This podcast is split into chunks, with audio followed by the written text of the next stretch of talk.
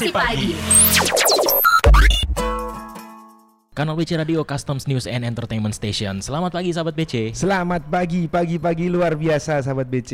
Wih, di- ini kayaknya semangat banget nih. Semangat dong. Kenapa nih? Ada apa sih? Kita sekarang lagi jalan-jalan ke arah mana nih kita nih? Ke arah mana nih? Ke arah barat. arah Jakarta. barat ya, baratnya Jakarta. Ini Tadi sudah menempuh perjalanan selama dua hari. Dua apa nih? Dua Oh, dua hari Waduh, nggak ya? Mulai, mulai lebih Mulai lebih le- baik banget nih. ya ya, Oke, satu jam lebih dikit lah pokoknya. Iya, karena eh, ada ada sedikit traffic ya. Heeh, ada Oke. sedikit traffic di jalan Oke. tadi dan sekarang kita Berada lagi di, eh, kantor wilayah DJBC Banten. Banten. Kalau iya. katanya ya, kalau kata Hmm. singkatannya bilangnya Kaban ya. Oh Kaban, Oke. Kanwil Banten gitu Mm-mm. ya. Tapi kita di sini mau ngapain sih? Kita di sini mau ini ya. Kemarin kan sempat ada informasi dari intelijen nih kayaknya. Oh, apa tuh?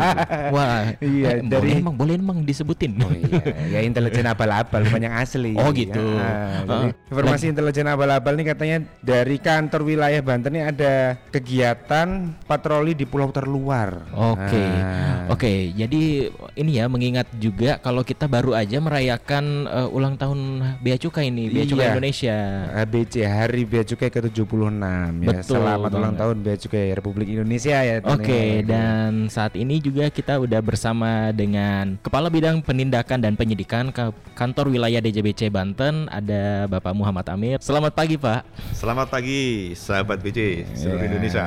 Alhamdulillah Ya. gimana Pak Amir? Sehat, Pak? Alhamdulillah kabar baik, salam sehat untuk kita semua ya. Iya benar, pandemi Covid udah mulai hilang ya. Ini kita Betul. semakin sehat tentunya ya. Amin. Hmm. Oke, eh kalau boleh tahu nih Pak, ini kesibukan-kesibukan sekarang nih apa aja nih Pak? Baik, selamat pagi sahabat BC, Mas Rio dan Mas Yusril. Mhm. Selamat datang di kantor wilayah Banten. Mhm. Jadi di bidang penindakan dan penyidikan di Kanwil Banten ini sesuai dengan Peraturan Menteri Keuangan Nomor 188 PMK 01 2016 Mhm. Bagaimana telah dirubah dengan PMK nomor 183, PMK 01 2020, bidang penindakan penyidikan mempunyai tugas melaksanakan pemberian bimbingan teknis, pengendalian, evaluasi, pengkoordinasian dan pelaksanaan intelijen. Kemudian melaksanakan patroli dan operasi pencegahan pelanggaran peraturan perundang-undangan Ya. dan melaksanakan penindakan dan penyidikan tindak pidana kepabeanan dan cukai di wilayah kerja kantor wilayah DJBC Banten. Mhm. Saat ini fokus kami adalah melaksanakan operasi gempur. Oh. Mhm. Oke, gempur gempur rokok ilegal Gempur ya. rokok ilegal. Nah, betul. Jadi kemarin sudah dilaksanakan kick off oleh Pak Direktur Jenderal dan Pak Direktur P2. Oke. Mhm. Nanti pelaksanaannya berakhir pada tanggal 14 Oktober. Oke. Jadi Oke. kita saat ini sedang melaksanakan operasi gempur dan sudah dibentuk tim dari Kanwil Bea Cukai Banten, Mhm. dari kantor Bea Cukai Merak dan kantor Bea Cukai Tangerang. Oke. Di samping itu, dalam berkegiatan tentunya kan bidang P2 tidak sendiri. Mhm. Kita Oke. selalu berkoordinasi dan berkolaborasi Betul. dengan bidang fasilitas kepabeanan cukai, de- dengan bidang kepabeanan cukai terkait dengan Monef perusahaan penerima fasilitas KITE dan TPB. Oke. Dan kebetulan sudah dilaksanakan kick off pula oleh Pak Dirjen di Oke. Kanwil Jakarta pada minggu yang lalu sekitar tanggal 23 atau 22 eh, September. Di sisi lain barangkali perlu saya sampaikan kepada sahabat BC khusus untuk Kanwil Bea Cukai Banten saat ini sedang melaksanakan penyidikan. Ada 5 BDP. 5 BDP ya, Pak? BDP, Mhm. ya. Oke. 5 BDP. Ini sahabat BC, mohon maaf Pak, ini sahabat BC agak kurang familiar nih. 5 Oh BDP iya, dengan- itu apa itu Pak? 5 PDP itu pemberitahuan dimulainya penyidikan. Oke. Oke, iya, iya, Pemberitahuan dimulainya penyidikan nih sahabat Ya. BC. Jadi saat ini 3 PDP sudah B21 artinya dinyatakan lengkap oleh Kejaksaan Tinggi Banten. Oke, jadi udah Oh. bisa diproses hukum ya, Pak? Hukum, ya sudah mulai tahap persidangan. Kemudian untuk yang eh, satu PDP masih dalam proses pemberkasan Oke. dan satu lagi juga masih proses pembebasan aja ada dua masih dalam proses pemberkasan mudah-mudahan dalam waktu dekat sudah dinyatakan lengkap oleh Kejati Banten Oke. Oke oke baik Pak. Eh, ini berarti kalau operasi gempur rokok ilegalnya kan sampai tanggal 14 nih Pak. Berarti masih berlanjut masih berlangsung ya sampai sekarang ya masih Pak. berlangsung ya ada beberapa tegahan yang mungkin nanti belum kita rekap ya nanti kan pasti Mhm. kita laporkan kepada Bapak Direktur P2 selaku penanggung jawab operasi gempur Operasi gempur ya. Iya, Pak. Oke oke Oh. oke. Selain operasi gempur, Pak, maksudnya operasi ataupun kegiatan-kegiatan lain yang dilakukan sama eh, bidang penindakan dan penyidikan Kanwil Banten ini apa aja, Pak? Eh, terkait dengan yang rutin tadi sudah saya sampaikan ya ada di yang pertama tadi ya Iya. melaksanakan kegiatan intelijen kemudian apa namanya juga pe- pengawasan patroli dan lain-lain tentunya eh, tidak hanya melulu di bidang kepabeanan dan cukai melaksanakan kegiatan eh, pengawasan peredaran gelap narkotik Oke. Oke. jadi kalau narkotik ini memang eh, kita tidak bisa sendiri. Kalau Kanwil Banten senantiasa berkoordinasi dengan Badan Narkotika Nasional Provinsi Banten. Oke, dengan BNNP ya. Banten, Oke ya. oke. Selain itu dengan siapa lagi nih Pak? dengan Polda Banten. Mhm. Polda Banten, Kemudian juga di jajaran vertikal kami ya dengan kantor Bea Cukai Merak dan kantor Bea Cukai Tangerang. Tangerang. Oke oke. Berarti di bawah kantor wilayah Banten ini ada dua unit pelayanan ya Pak? Betul. Oh iya iya. Dan kalau kita lihat berarti ini wilayah pengawasannya satu provinsi begitu ya Pak? Iya, satu provinsi Banten kecuali Bandara Soekarno Hatta. Oh, iya Oh, betul iya, betul. betul. Karena udah KPU sendiri ya KPU Pak. sendiri dia. Ya ya ya ya. Hmm. Berarti luas banget ya ini ya. Mm-mm. Jadi kalau boleh tahu nih Pak, eh, daerah mana aja sih? Kan itu kita eh, ngawasinnya seprovinsi Banten nih Pak. Ya. Nah kalau kayak gitu di daerah mana aja nih untuk batas-batasnya gitu Pak? Baik, tadi kan tadi sudah saya sampaikan bahwa wilayah pengawasan dan pelayanan tentunya ya. Ya, betul. bahwa kantor wilayah Banten itu meliputi seluruh provinsi Banten kecuali Soekarno Hatta tadi kan gitu kan ya. Ya. Nah sekarang secara spesifik eh, untuk eh, daerah-daerah yang merupakan kewenangan kami dalam hal pengawasan ya kan pertama adalah secara geografis itu kita luasnya sekitar 9.662,92 km persegi Uh. di Banten setelah dikurangi Soekarno Hatta gitu Ya, Soekarno Hatta itu gitu pun kan udah ya. dikurangi Soekarno Hatta ya, masih luas ya. Masih luas, luar biasa. ya. Jadi pengawasan kami itu berbatasan langsung dengan Kanwil Jakarta, Iya. kemudian dengan Kanwil Jawa Barat, dengan Bogor dan Sukabumi. Oh. Nah, untuk pengawasan di perairan kita bisa meng- eh, melakukan pengawasan di perairan Dadap, perairan Teluk Naga, perairan Tanjung Pasir, perairan Karangantu, perairan Anyer, perairan sepanjang pesisir selatan sampai dengan Pelabuhan Ratu yang berbatasan langsung dengan Sukabumi. Oh. Bisa dibayangkan ya, Sukabumi kan pesisir eh, di selatan ya. Selatan. ya, Selatan banget. Selatan. Dari Merak ke Kemudian untuk pulau-pulau kita ada pengawasan di Pulau Panjang, Pulau Liwungan, Pulau Umang, Pulau Sangyang, Pulau Mangir, Pulau Panaitan, Pulau Pecang, Pulau Handelem, dan dua pulau terluar yaitu Pulau Tinjil dan Pulau Deli. Nah, Kita Oke, punya oke. dua pulau terluar yaitu Pulau Tinjil dan Pulau Deli. Ini lumayan unik ya Pak, soalnya eh, untuk wilayah perairannya kan ada di wilayah utara dan selatan, tapi di wilayah baratnya ini kan ada selatnya ya, Iya. jadi agak ini ya eh, beda gitu ya, beda, ya. Oke oke oke, menarik menarik. Terus ada juga tadi namanya pulau apa Pak, yang pulau terluar itu? Pulau Tinjil dan Pulau Deli. Oke. Pulau Tinjil dan Pulau Deli ya. Ini di Yang- sebelah selatannya ini ya, Di Pulau Jawa ya. selatan Pulau Jawa, tepatnya di Kabupaten Pandeglang, ikut Kabupaten Pandeglang itu. Oke, Kabupaten Pandeglang. Oh menarik ya. banget nih. Tapi kalau kita ngomong-ngomong soal pengawasannya nih ya Pak, nah itu gimana nih pengawasannya Pak? Soalnya kan eh, pulau yang di wilayah selatan kan, itu yang pulau terluar itu kan berarti lumayan jauh kan kalau kita ngelihat dari posisi kantornya Kanwil Banten ini Mm-mm. yang berada di eh, di Tangerang kan. Tangerang. Nah itu gimana tuh Pak? Bisa diceritain nggak eh, tentang pengawasannya seperti apa?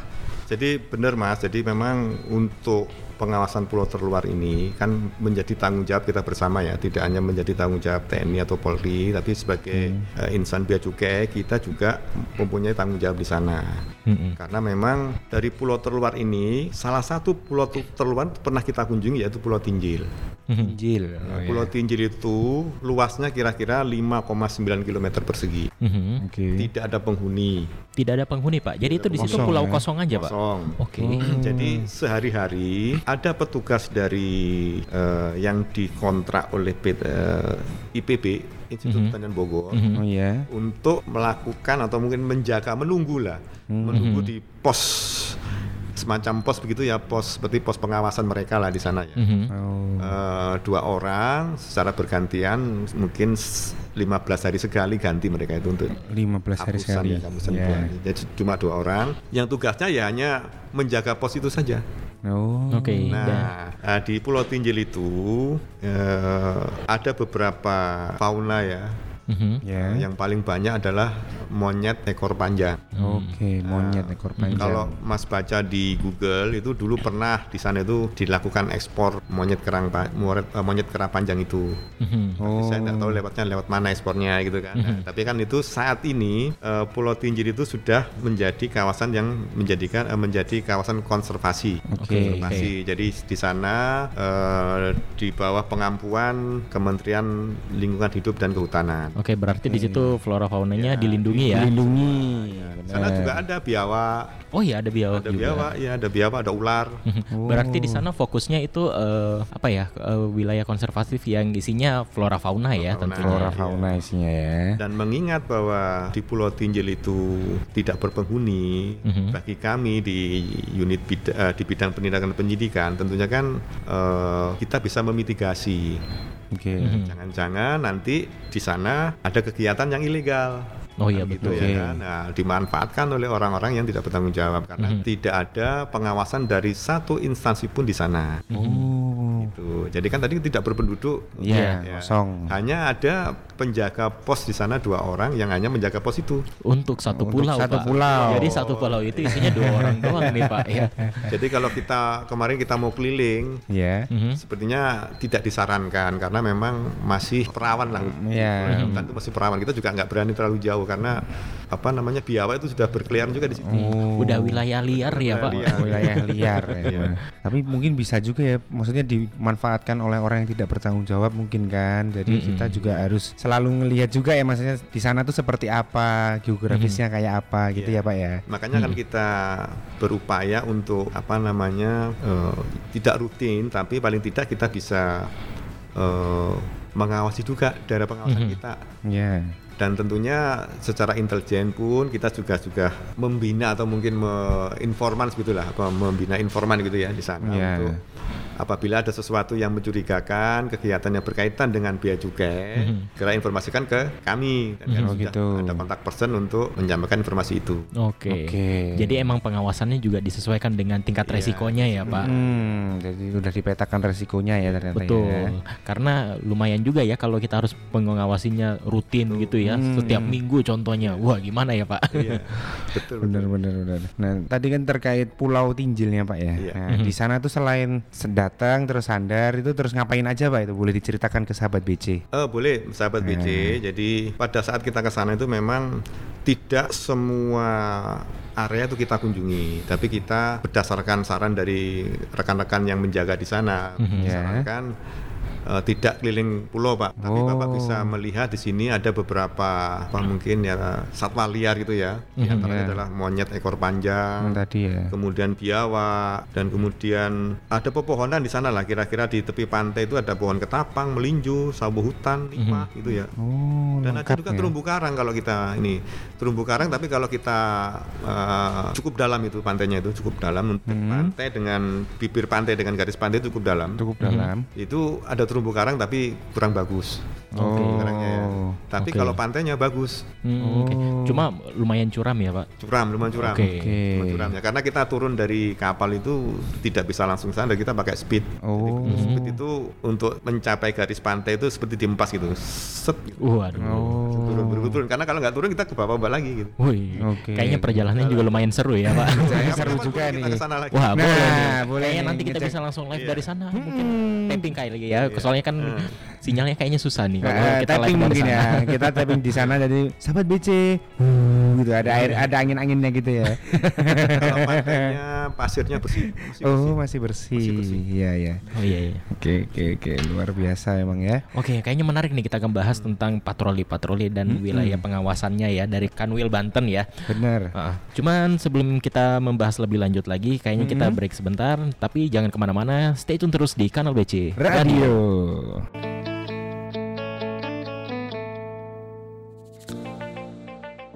Kanal BC Radio Customs News and Entertainment Station. Halo, sahabat BC kembali lagi di Inspirasi Pagi ya ini ya. Yes, dengan saya Oke, Rio Bayu. Saya Yusril Hafiz dan masih bersama narasumber kita nih. Ya, Pak ada Bapak Muhammad Muhammad. Amir. Ya, dan kita masih berada di Kanwil Banten. ya. Benar, Kaban. Hmm, Kaban.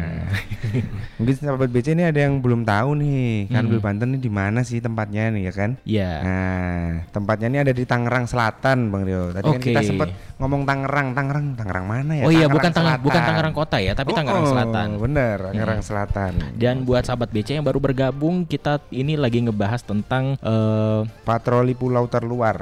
Yes, betul banget. Eh. Dan tadi kita udah cerita-cerita dan ternyata ada pulau ada dua pulau terluar ya yang ada dalam wilayah pengawasan Kanwil Banten ini ya. Hmm, iya betul. Ada Dan- dua pulau terluar. Tadi ada pulau apa namanya tadi? Tinjil dan Pulau Deli. Tinjil. Nah, Tinjil dan Pulau Deli, benar. Ah, ah.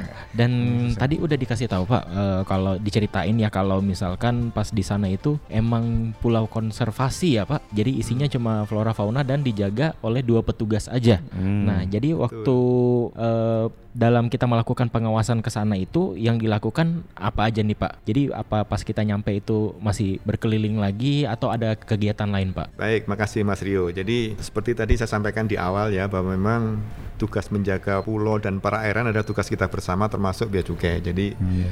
kita berkunjung ke sana itu merupakan adalah eksistensi kita sebagai Mhm. petugas perbatasan karena Mhm. kan pulau terluar itu kan memang tugas kita untuk mengawasi Iya, salah betul. satunya kan salah satunya Betul. kita tugas kita mengawasi itu jadi kita menunjukkan eksistensi, eksistensi bea cukai itu dalam melaksanakan kegiatan-kegiatan pengawasan di bidang kepabeanan dan cukai Mhm. gitu ya Oke. jadi pengawasan pulau terluar ini adalah merupakan target kita juga. Hmm. Pernah saya sampaikan, saya sampaikan tadi kan eh, jangan sampai pulau terluar itu dimanfaatkan oleh oknum-oknum atau pihak-pihak tertentu untuk menjadikan tempat transit penyelundupan.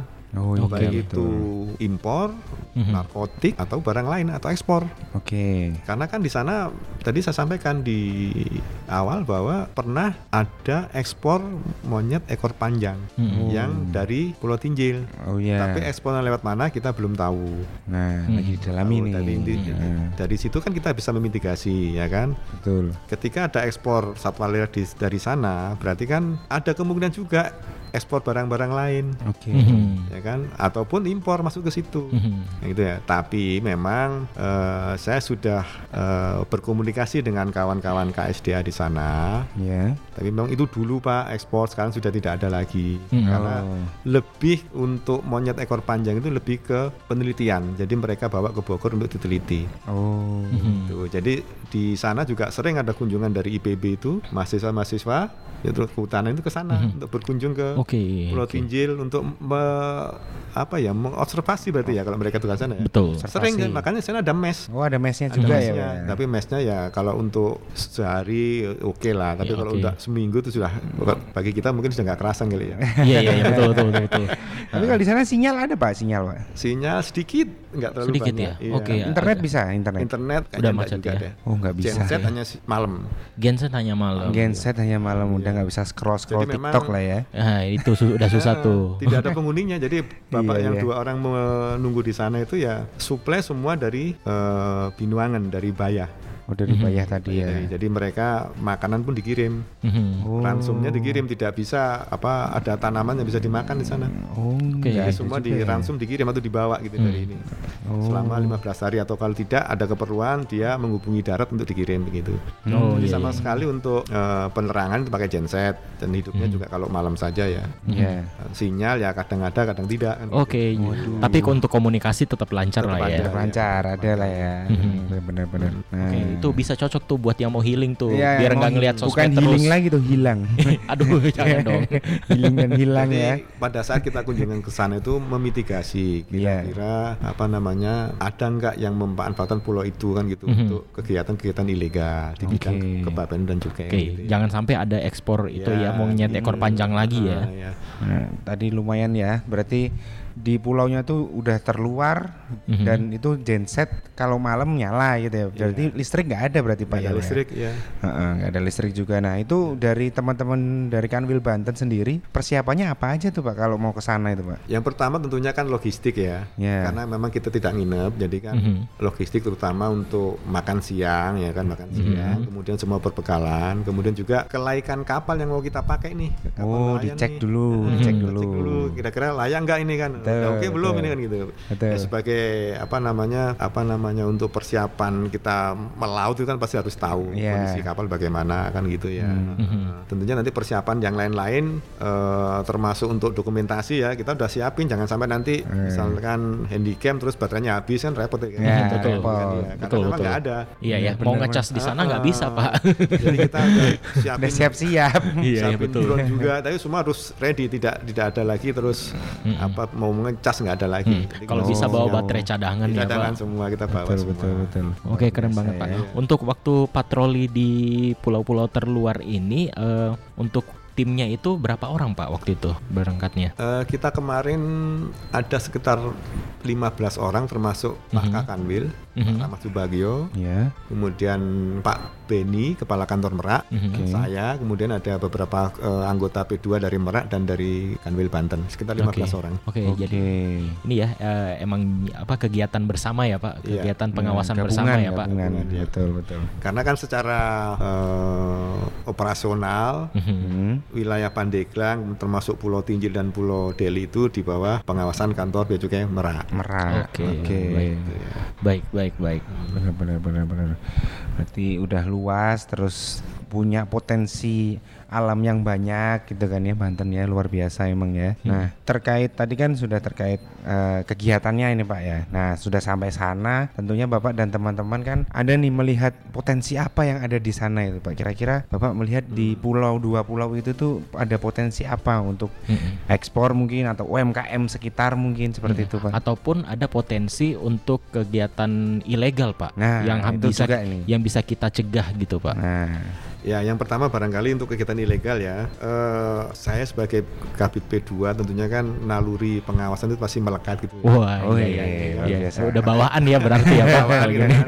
Kalau P2 itu kan jangan-jangan, jangan-jangan. Nah betul Iya, betul betul. betul, Kan ada ini. Emang harus siaga ya. Ya, Harus benar, siaga. Mas. Jadi kan tentunya untuk di bidang pengawasan barangkali saya sampaikan sahabat BC ya, eh, semua kemungkinan itu ada. Mhm. oke. Ada karena apa namanya pulau terluar itu apalagi yang nggak tidak berpenghuni kan gitu ya. Mhm. Semua peluang ada. Tapi kita sudah menjalin komunikasi intelijen Ya. dengan rekan-rekan eh, kementerian lembaga terkait termasuk dengan TNI AL, Oke. dengan Polda, dengan Polair. Ketika nanti ada kegiatan-kegiatan yang eh, mereka misalkan mendapat informasi yang berkaitan dengan bea cukai, mereka akan ibu ke kita.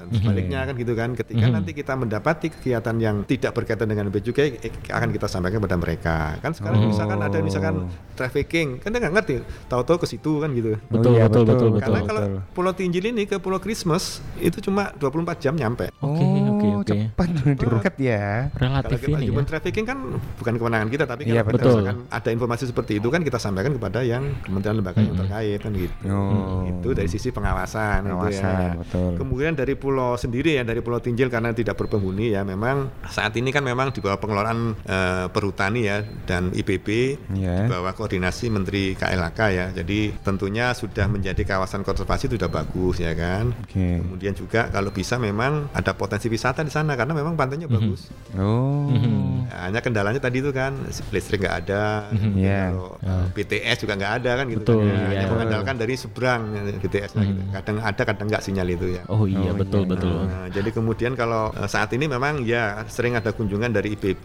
itu terkait dengan penelitian, Mhm. Kayak Oke. semacam apa observasi uh, tumbuhan dan hewan di sana. Mhm. Mhm. Jadi Dan rutin kayaknya itu mereka di sana. oke. Oke.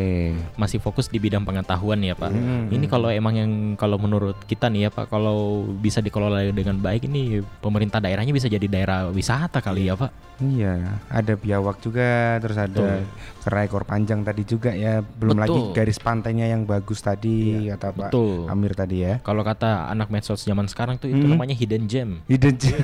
bagus itu, healing bagus tapi jangan lama-lama. Gitu. Iya, iya, betul, betul, hidden betul. gem. Jadi kalau misalkan kita mau camping gitu ya bisa. Ya. Tapi tentunya kan persiapan harus matang lagi karena iya, kan Oh iya betul tidak sih Pak. mungkin kita mengandalkan genset dari eh, bapak yang nunggu di sana kan itu kan Iya, betul. inventaris kantor mereka. Kalau kita mau lebih agak panjang, genset kita bisa berfungsi ya mungkin harus bawa sendiri. Oke. Nah, harus bawa Bisa sendiri nih. sehari dua hari mungkin oke lah masih oke lah dengan Oke. persediaan yang cukup tentunya ya konsumsi makanan minuman dan lain-lain lah gitu. Oh. Mhm, betul betul Harus betul betul. matang persiapan. persiapannya matang nah ini sahabat BC yang suka jalan-jalan nih kayaknya udah nyatet nih nah, gue mau ke sana ini hidden gem di daerah Banten gitu kan Tapi Pak mau mau nanya nih Pak, untuk pengawasan di pulau ter pulau terluar ini eh, udah sering dilakukan atau baru pertama kali atau gimana nih? Ini kebetulan baru pertama kali kita kemarin ke sana. Baru pertama kali ya Pak. Iya. oke Oke.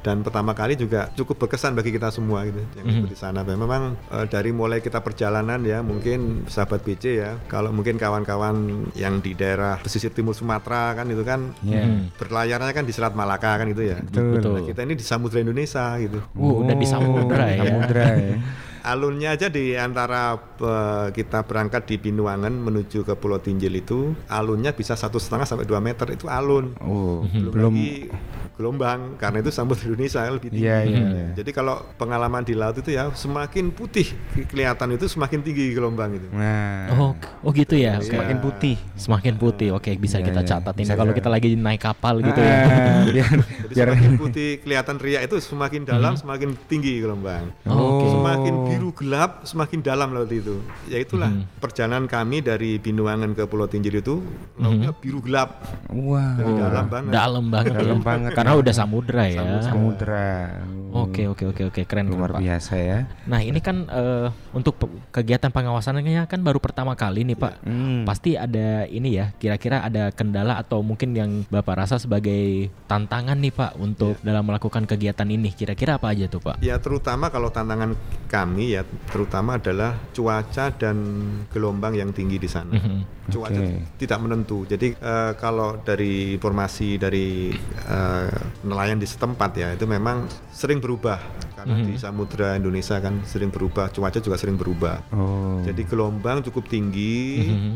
sehingga eh, dalam melakukan perjalanan kita harus juga memitigasi risiko yang ada. Mhm. oke Jangan sampai nanti kita mau patroli tiba-tiba ada hambatan, gelombang dan lain-lain gitu. Oh iya, Itu betul, kita betul. mitigasi itu. Jadi ya, kalau kita patroli itu kan safety first ya.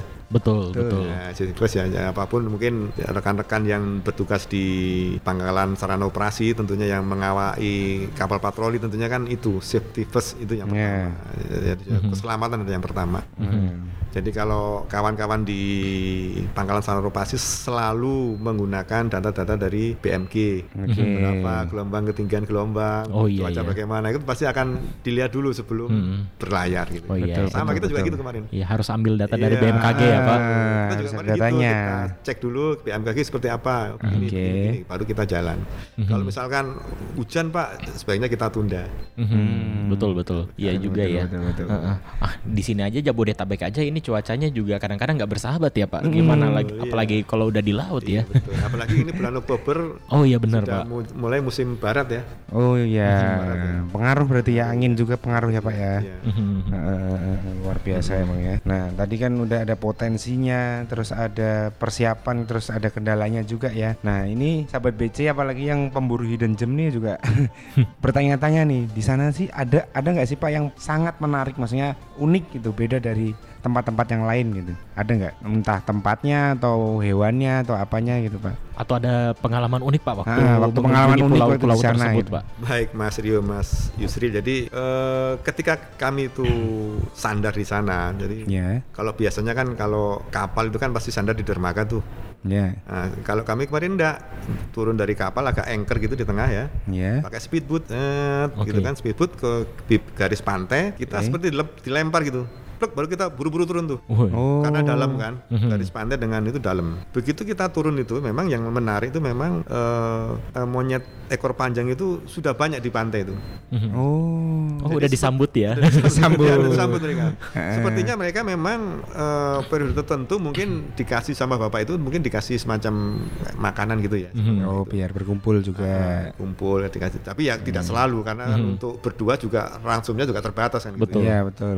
Nah, uniknya juga kalau kata kawan-kawan yang di sana yang dua orang itu, bapak itu bilang kita pak buahnya nggak kebagian. Oh gitu. Kok Buah bisa? habis sama mereka. Melinju tuh habis sama mereka, nggak ada yang bisa di Oh. Jadi memang di Pulau Tinjil itu memang eh, semuanya memang harus disuplai dari darat. Oke. Hmm. Itu yang mungkin menjadi tantangan ya di sana ya. Ya, Jadi mungkin masih belum berpenduduk gitu ya. mungkin karena itu juga Iya, ya. nggak ada penduduknya gitu. Jadi Hmm. eh, yang menarik lagi sebenarnya sih eh, terutama satwa-satwa liar ya di sana ya memang tidak ada yang ganggu. Oh, iya. Benar-benar iya. alami dia. Benar-benar ini ya nggak dijamah Nggak sama dijamah sekali ya. sekali. Masih dan Ah, kelihatan memang masih liar. Oke. Iya. Nah, yang Oke. suka pecinta ini ya hewan ya, pecinta binatang mungkin bisa ke sana itu hidden Iya. gem juga itu kayaknya. Kalau mau ketemu ular mungkin agak malam katanya. gitu. Oh, agak gitu, malah. tetap- tetap ada ada juga ya, ular Pak ya. Ular ada biawak, kalau biawak Oh. jalan kalau ular mungkin agak malam lah. Oh, agak malam. Nah, biawak, ular, kalau Iya. buaya ada di Rawamangun bukan? Oh, bukan ya? Bukan, beda. Beda, itu buaya darat bukan? Aduh, gimana ya? Oke oke oke luar biasa emang ya. Tadi ada tapi kalau menurut saya sih eh, ini ya Pak ya. Monyet ekor panjang itu juga yang paling unik gitu. Itu jarang-jarang loh ada monyet tapi ekornya panjang gitu ya. Itu berapa meter Pak panjangnya itu Pak? Bu meter. Kalau dilihat ya mungkin kalau yang kecil aja ya mungkin ada hampir 80 cm ada itu memang panjang ya. Mhm. Oke, 80 dibandingkan dengan Iya. ekornya yang, yang Iya. apa dibandingkan dengan monyet-monyet lain ya Ah. relatif panjang ya pak. Relatif panjang benar benar benar. Oke Ada sahabat. fotonya nanti kalau ada fotonya nanti di sama Mas Dika ada fotonya. Ah, Wah, ini. ada fotonya nanti kita lihat Panjang kita ya. jelaskan ke sahabat BC nih mungkin nih. Iya iya iya. iya.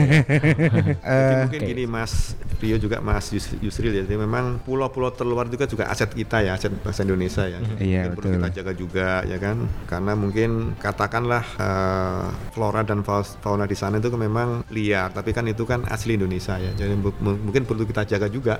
Mhm. Oke. Jangan sampai nanti ya tadi itu dulu pernah diekspor ya sekarang Mhm. jangan sampai lagi ada Hmm. seperti itu karena memang eh, kalau bisa kita mem- memanfaatkannya sendiri ya lebih baik kita manfaatkan gitu kan jangan sampai nanti dipergunakan oleh orang yang tidak bertanggung jawab Mhm. Oke. karena betul. memang ya, sumber daya asli di sana yaitu tidak ada lagi nggak ada lagi. yang lain gitu. Betul betul betul. Benar benar. Oke sahabat BC ini menarik banget ini pembahasan kita tentang Iya, benar. pengawasan ke pulau- pulau-pulau terluar ya yang ada di Iya. wilayah Kanwil Banten. Tapi jangan ke mana-mana karena kita akan kembali setelah break yang satu ini. Jadi stay tune di kanal BC Radio. Radio. Sesaat lagi Anda mendengarkan informasi Bea Cukai terkini.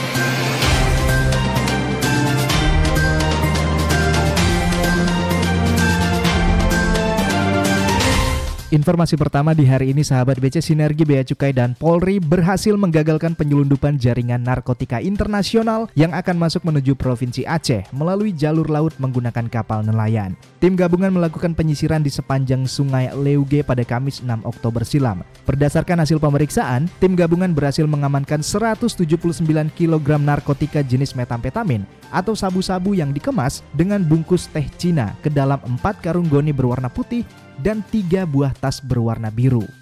Pemerintah Kabupaten Temanggung merealisasikan dana bagi hasil cukai hasil tembakau yang telah diberikan kepada pemerintah kabupaten sesuai peruntukannya. Kepala Bagian Perekonomian Setda Pemkap Temanggung Vita Parmadewi menjelaskan, alokasi dana DBHCHT sebanyak 50% yang peruntukannya adalah 10% untuk bidang penegakan hukum dan 40% untuk bidang kesehatan. Lebih jauh di bidang kesejahteraan masyarakat, terinci 20% untuk program peningkatan kualitas bahan baku, program pembinaan industri dan program pembinaan lingkungan sosial untuk kegiatan peningkatan keterampilan kerja. Sementara itu, Provinsi Nusa Tenggara Barat merealisasikan DBHCHT dalam bentuk pembangunan empat rumah sakit umum daerah guna memperkuat fasilitas kesehatan daerah. Dalam kaitan industri hasil tembakau, Pemprov NTB tengah memacu penghiliran tembakau melalui pengolahan produk non-rokok seperti asap cair dan briket. Berkat komitmen layanan prima yang diberikan, Bea Cukai Bandar Lampung yang berhasil mendapatkan penghargaan sebagai mitra instansi pemerintah sangat memuaskan atas pemberian pelayanan di bidang kepabeanan dari PT Great Giant Pineapple. PT Great Giant Pineapple menyampaikan penghargaan ini merupakan bentuk apresiasi atas kontribusi Bea Cukai Bandar Lampung dalam mendukung dan memfasilitasi PT Great Giant Pineapple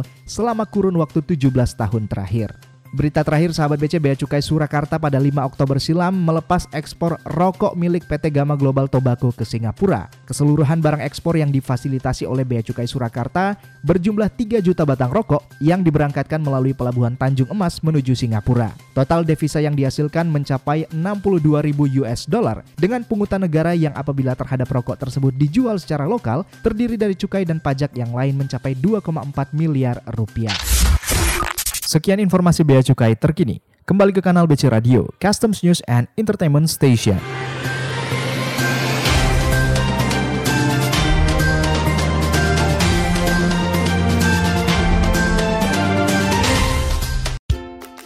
Channel BC Radio Custom News and Entertainment Station balik lagi nih Di Inspirasi Pagi dengan Bener. Rio Bayu. dan dengan Yusril Hafiz tetap bersama narasumber kita Pak Amir. ya. Yes, betul sekali. Betul sekali. Oke, tadi kita udah banyak banget cerita tentang pengawasan di ini ya pulau-pulau terluar ya. Hmm, pulau terluar di wilayah kantor wilayah di JPC Banten nih. Betul. Nah, kalau gitu kita pengen tahu lagi nih Pak, selain eh, pengawasan di pulau-pulau terluar itu, pengawasan di Kanwil Banten ini apa aja nih Pak? Yang kegiatan-kegiatan yang udah dilakukan? Baik Mas Rio, jadi kegiatan pengawasan yang kami lakukan tentunya kan menyesuaikan dengan karakteristik wilayah kita ya. Betul, Iya, betul. Jadi kalau di Banten ini memang agak unik. Mhm. Pertama adalah wilayah Banten adalah jalur perlintasan dari Jawa ke Sumatera dan sebaliknya. Mhm. gitu kan. Nah, lalu lintas ini eh, banyak kegiatan-kegiatan yang kita awasi, terutama adalah pengiriman rokok ilegal. Mhm. Oh, Nah, rokok gitu ilegal Makanya ya. kan operasi gempur kita juga menyasar yang itu. Mhm. Nah, Oke. Karena kan jalur perlintasan dari Jawa ke Sumatera dan sebaliknya. Tidak hanya BKC ilegal, termasuk juga narkotik. Mm-mm. Jadi NPP narkotik itu kita juga sering dapat di Pelabuhan Merak itu. Oke, Oh, sering oke. juga ya. Jadi kan itu kan memang kegiatan-kegiatan yang eh, rutin yang kita laksanakan patroli bersama dengan kawan-kawan di Merak. Oke. Narkotik. Kemudian juga kita juga mengawasi perusahaan yang menerima fasilitas. Nah, TPP kan, Mhm. baik KIT, GB, KB dan lain-lain Oh lah. iya. Itu Iya, kita banyak. pengawasan tetap itu gitu kan. Kemudian perairan Selat Sunda dan Samudra Indonesia itu merupakan alur laut Kepulauan Indonesia 2, ALKI 2. Alki dua. Dua kan Samudra Indonesia itu kan yang merupakan jalur pelayaran untuk kapal-kapal internasional. Mhm. Hmm. Nah, itu kan. Dan itu memang saat ini memang eh, karena Samudra Indonesia ya, jadi gelombangnya tinggi, targeting juga kalau pengawasan seperti itu ya untuk kapal-kapal yang laut di sana, yang lewat di sana. Betul. Kemudian kita juga mengawasi beberapa kawasan pelabuhan laut dan terminal atau dermaga khusus. Jadi kalau kegiatan rutin yang berkesinambungan memang di samping gempur juga operasi bersinar. Mhm. Oke. Itu Berantas sindikat narkotik dari Oh, Oke, Berantas bersinar sindikat ya. narkotik. ya, Ya, untuk bersinar. narkotik, ya. Oke, oke, oke, oke. Oke, Pak. Itu mungkin secara umum ya. Kan Oke. kita pengawasan dan memang kalau narkotik tidak hanya patroli di apa namanya seperti di, di penyeberangan tapi juga dengan cyber patrol. Oke, ada Oh, cyber ada patrol cyber juga. patrolnya juga Oh, ya, iya, luar sama. biasa. Jadi kan cyber patrol itu kita menginfokan ke kantor tujuan ataupun kita menerima informasi dari kantor lain, lain. terkait dengan narkotik, termasuk juga dengan barang kiriman, termasuk rokok juga ada gitu. Oh, Mhm. macam-macam pokoknya ya. Itu Pokoknya pengawasan. Oke, pengawasan kita. baik. Iya, secara Oke, umum. jadi berarti eh, Kanwil Banten ini bersama dengan BC Tangerang juga mengawasi ini ya eh, KBKB kawasan berikat kawasan Iya, berikat yang ada ya. itu karena Oke. kan sudah ada kick off dari Pak Dirjen Mhm. terkait dengan Monef fasilitas. Mhm, Monef betul betul. fasilitas. Oke. Eh, apa namanya? Hashtagnya adalah Gemar Monef fasilitas. Mhm. Gemar Monef. Gemar ya. Monef ya. Senang samping itu Oke. kita juga mengawasi KEK Tanjung Lesung. Oh, Ada satu Oke. KEK di Tanjung Lesung. ada juga ya. KEK Tanjung Lesung Mhm. ya. Masih Oke. proses itu. Masih proses ya. Oh, masih proses Oke, pembangunan. berarti lumayan beragam ya Pak ini Iya. untuk kegiatan pengawasannya ya Pak. Ya, ada yang pulau terluar tadi, ada KEK, ada Mhm. Eh, Kite ya macam-macam Iya. ya. Luar biasa emang. Nah, ini tadi balik lagi nih kita di terkait pulau yang terluar tadi nih. Nah, ini menurut Pak Amir nih, saran pengembangan perekonomian yang ada di sana tuh gimana sih, Pak? Karena kan emang di sana kan nggak ada orang tuh. Tapi kan bisa dong di- dimanfaatkan sama orang-orang yang di sekitar misal sekitar Pandeglang atau mana gitu kan. Itu gimana menurut Pak Amir tuh? Kalau menurut saya memang saat ini ya, saat Iya. ini memang lebih ke orang-orang yang mencintai alam. Oh, Oke. Karena menurut informasi dari rekan-rekan yang menjaga di sana, bapak-bapak itu sering juga ada beberapa wisatawan asing ke situ. Oh iya, Oh, ada juga. iya. Oke. Jadi mereka semacam ya, kalau dari IPB kan jelas dia observasi ya. Mhm. pasti. Dan di sana mungkin dia mereka healing juga. Oh, Mhm. healing. Seked- Liburan ya? Seperti apa sih Pulau Tinjil itu? Oke, Oh. oke. Jadi mungkin untuk saat ini mungkin pengembangan wisata aja, wisata yang Pengembangan bisa wisata ditangani ya. oleh Pemda setempat lah. Hmm, tapi tetap nggak merusak ininya ya ekosistemnya merusak ya. ekosistemnya karena kan- tadi kan dilindungi konservasi ya Konservasi alam benar benar benar. Hmm, keren banget, keren banget. Nah, ini sebelum kita nutup nih Pak, kira-kira ada closing statement nggak Pak atau pesan yang ingin disampaikan buat sahabat-sahabat BC Pak?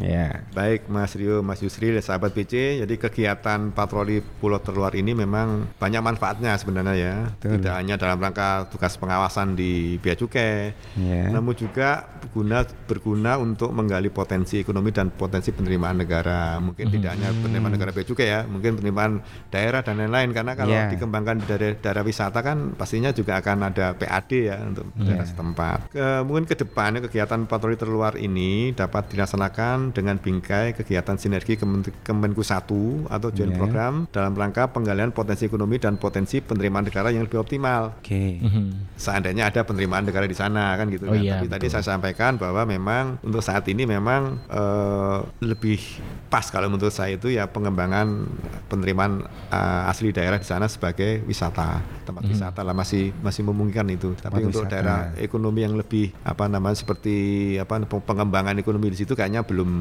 belum bisa lah. Belum bisa Mhm. ya. Belum memadai Karena ya Pak? Belum memadai karena memang fasilitasnya tidak memungkinkan. Ya. Mhm. Tuh. Oke. Oke, terima kasih Pak Amir Ya. atas closing statementnya dan nggak terasa kita udah nemenin sahabat BC selama satu jam ya di pagi ini ya. Eh, betul banget sahabat BC. Gimana? Udah mau ke sana aja? Pengen ke Pulau Tinjil nggak ini? Gas nggak nih? Kui aja lah pokoknya ya kan. Oke. Oke, oke dan kita juga mau ngucapin terima kasih buat Bapak Amir ya karena udah mau ini ya kita repotin nih. Heeh, kita Biasanya kita ngundang ya. iya, kita ngundang narasumber kira gini kita langsung datang gitu. Heeh, kita langsung Iya. datang ke Kanwil Banten ya kan. Hmm. Kita repotin. iya, kita ngerepotin dikit nggak apa-apa lah ya, Pak. iya, iya, Oke, iya. makasih Mas Rio, Mas Yusril, Siap. sahabat BC. Mungkin eh, saya menyampaikan eh, pesan gitu ya, Ya. Mhm. Eh, karena Kanwil Bea Cukai Banten ini sedang menuju proses WBBM. Ui, Mhm. BBM. Jadi betul. kami punya hashtag Mhm. yaitu kantor wilayah DJBC Banten berkomitmen untuk menjaga integritas, anti korupsi, dan anti gratifikasi, serta memberikan pelayanan prima dalam mewujudkan pembangunan zona integritas menuju wilayah birokrasi bersih dan melayani atau WBBM. Itu Oke. sahabat BC. Luar biasa ya sahabat BC. Oke. Ini di mana kantor ada yang WBBK, eh, ada yang WBK, ada yang WBBM nih. Mhm. Nah, sedangkan Kanwil Banten ini sudah langkahnya ke WBBM ya Pak ya. Betul. Luar biasa. Luar biasa. Karena BBK, BBK kita tuh udah 2020. Wow, udah Oke, lama udah juga, lama ya. ya. Jadi harus biasa. kita sup- tetap support Heeh, ya. dan pasti berprogresnya semakin naik semakin naik ya mungkin ya. Betul sekali. Oke, kita mau ngucapin terima kasih juga ya ke buat sahabat-sahabat BC yang udah mendengarkan program inspirasi pagi pada kali ini. Semoga dan- semoga bisa mendapatkan manfaat ya, ya dari hasil talk show kita hari ini ya. Iya betul sekali dan jangan lupa dengerin obsesi masih ada program menarik lainnya ada Yes. obsesi juga kalau siang ya Bang Rio ya Betul. obrolan seru siang sahabat BC nah stay tune di kanal BC Radio saya Yusril Hafiz pamit undur diri Saya Rio Bayu juga undur diri. Saya juga Muhammad Amir undur diri. Terima kasih sahabat BC. ya Oke. terima kasih Buat yang bekerja tetap semangat ya dan sampai jumpa. dadah Inspirasi Pagi, Senin sampai Jumat, jam 9 sampai jam 10 pagi, waktu Indonesia Barat.